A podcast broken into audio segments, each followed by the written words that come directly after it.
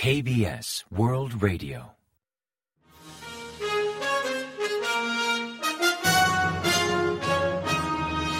Informativo de KBS World Radio. Bienvenidos un día más al informativo de KBS World Radio. Les habla Javier Castañeda y tras el saludo les avanzamos los principales titulares del día 6 de marzo.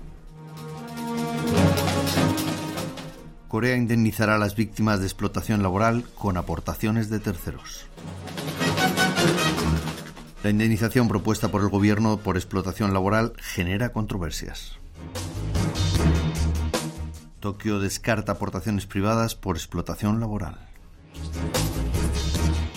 Seúl y Tokio acuerdan frenar el trámite de resolución de conflictos ante la OMC.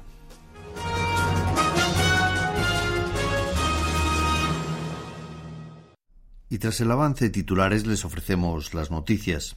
El gobierno anunció el lunes 6 un plan para compensar a las víctimas de explotación laboral cometida por empresas niponas durante el periodo colonial y la Segunda Guerra Mundial.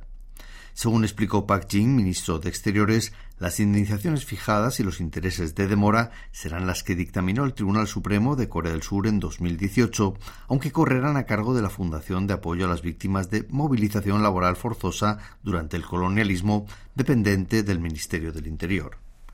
Anticipó que en caso de juicios pendientes o posibles pleitos futuros, si la justicia diera la razón a las víctimas, la compensación seguiría el mismo sistema.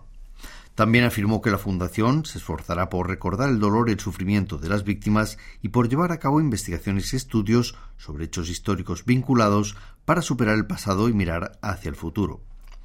En cuanto a la financiación de este plan, aseguró que recibirán aportaciones voluntarias del sector corporativo, aunque no ofreció datos ni procedencia de las empresas. Por el momento se estima que incluye a 16 firmas surcoreanas que recibieron fondos de Tokio tras el acuerdo Corea-Japón de 1965 sobre compensación por daños en el periodo colonial.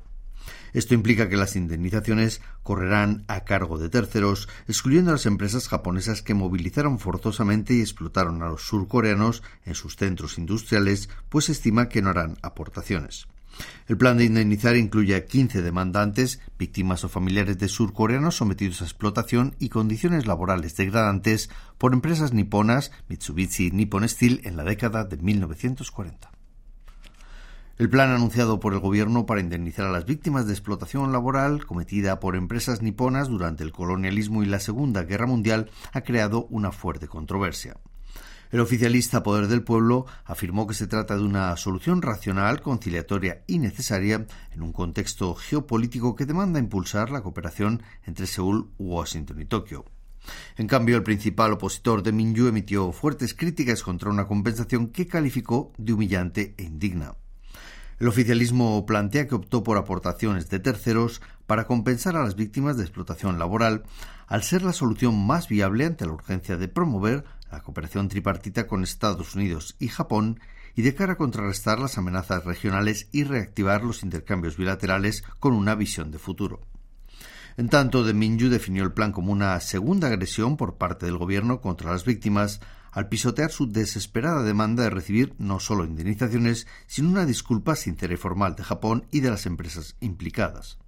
El líder del partido, Ichemion, fue más allá y criticó al ejecutivo de Yoon Suk-yeol por traicionar la justicia histórica. Por su parte, Ichon Mi, a cargo del Partido Justicia, también censuró fuertemente al gobierno, alegando que se ha limitado a pedir limona y a denostar el orgullo nacional.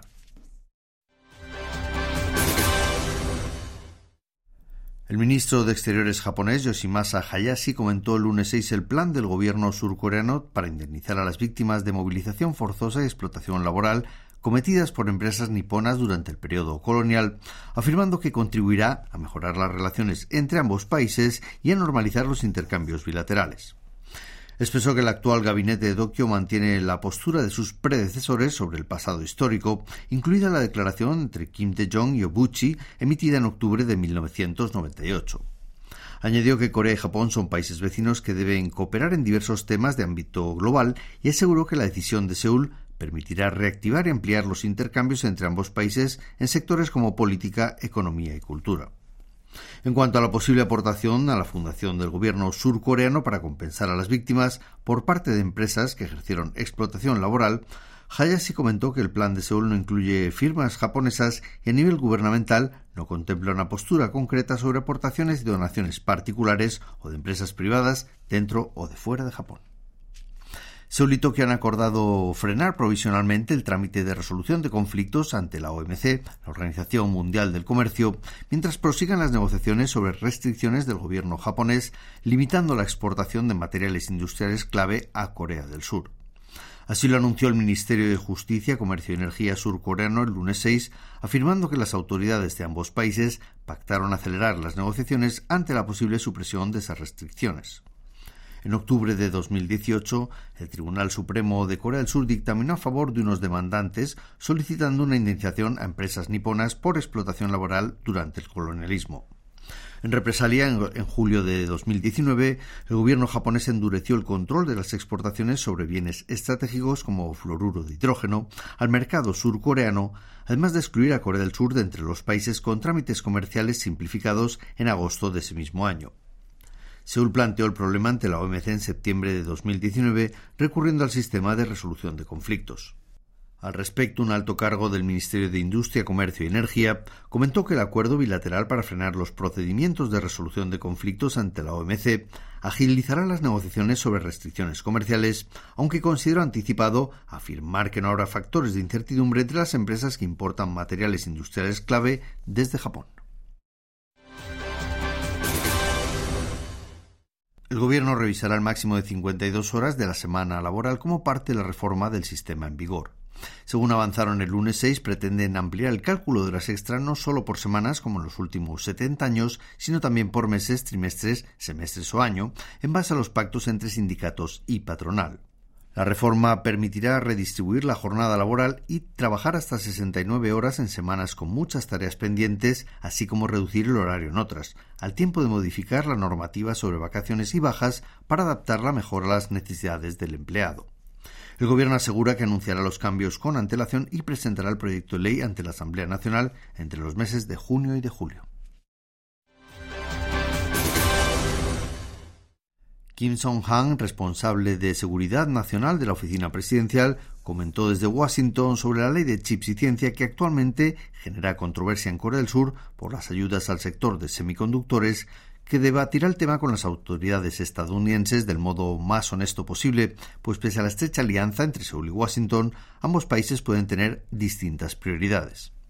El objetivo central de su visita, que culmina el 8 de marzo, es precisamente debatir sobre la ley de chips y conocer en detalle cómo podrá beneficiar o perjudicar al sector de semiconductores surcoreano, considerando la cooperación en suministro entre ambos países sobre la autorización del gobierno estadounidense a la inversión conjunta entre Ford y Cuttle, una firma china de baterías, y la opinión de que ese movimiento supone un golpe a traición contra Corea del Sur, Kim expresó que por ahora quedan puntos por confirmar. En tanto, otro de los objetivos de su viaje a Washington DC es coordinar una posible cumbre entre los presidentes Jun Suk-yeol y Joe Biden, sondear posibles fechas y temas a tratar durante ese encuentro.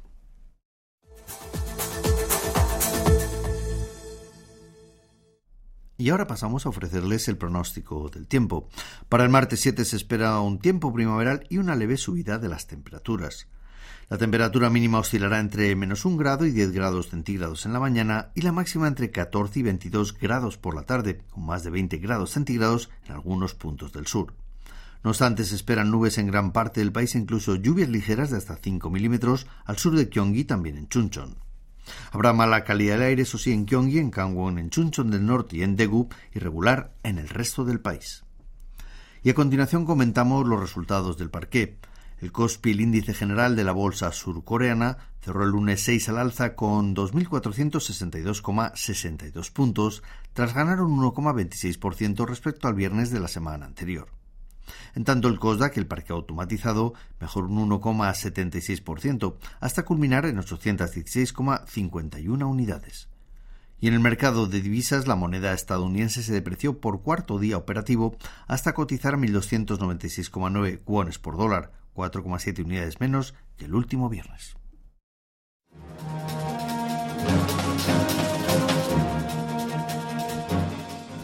Y hasta aquí el informativo de hoy. Gracias por acompañarnos y sigan en la sintonía de KBS World Radio.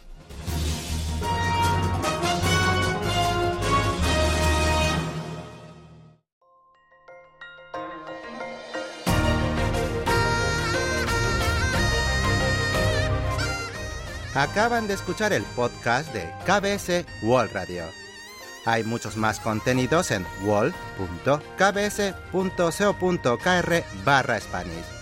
Gracias por seguir en sintonía. KBS World Radio.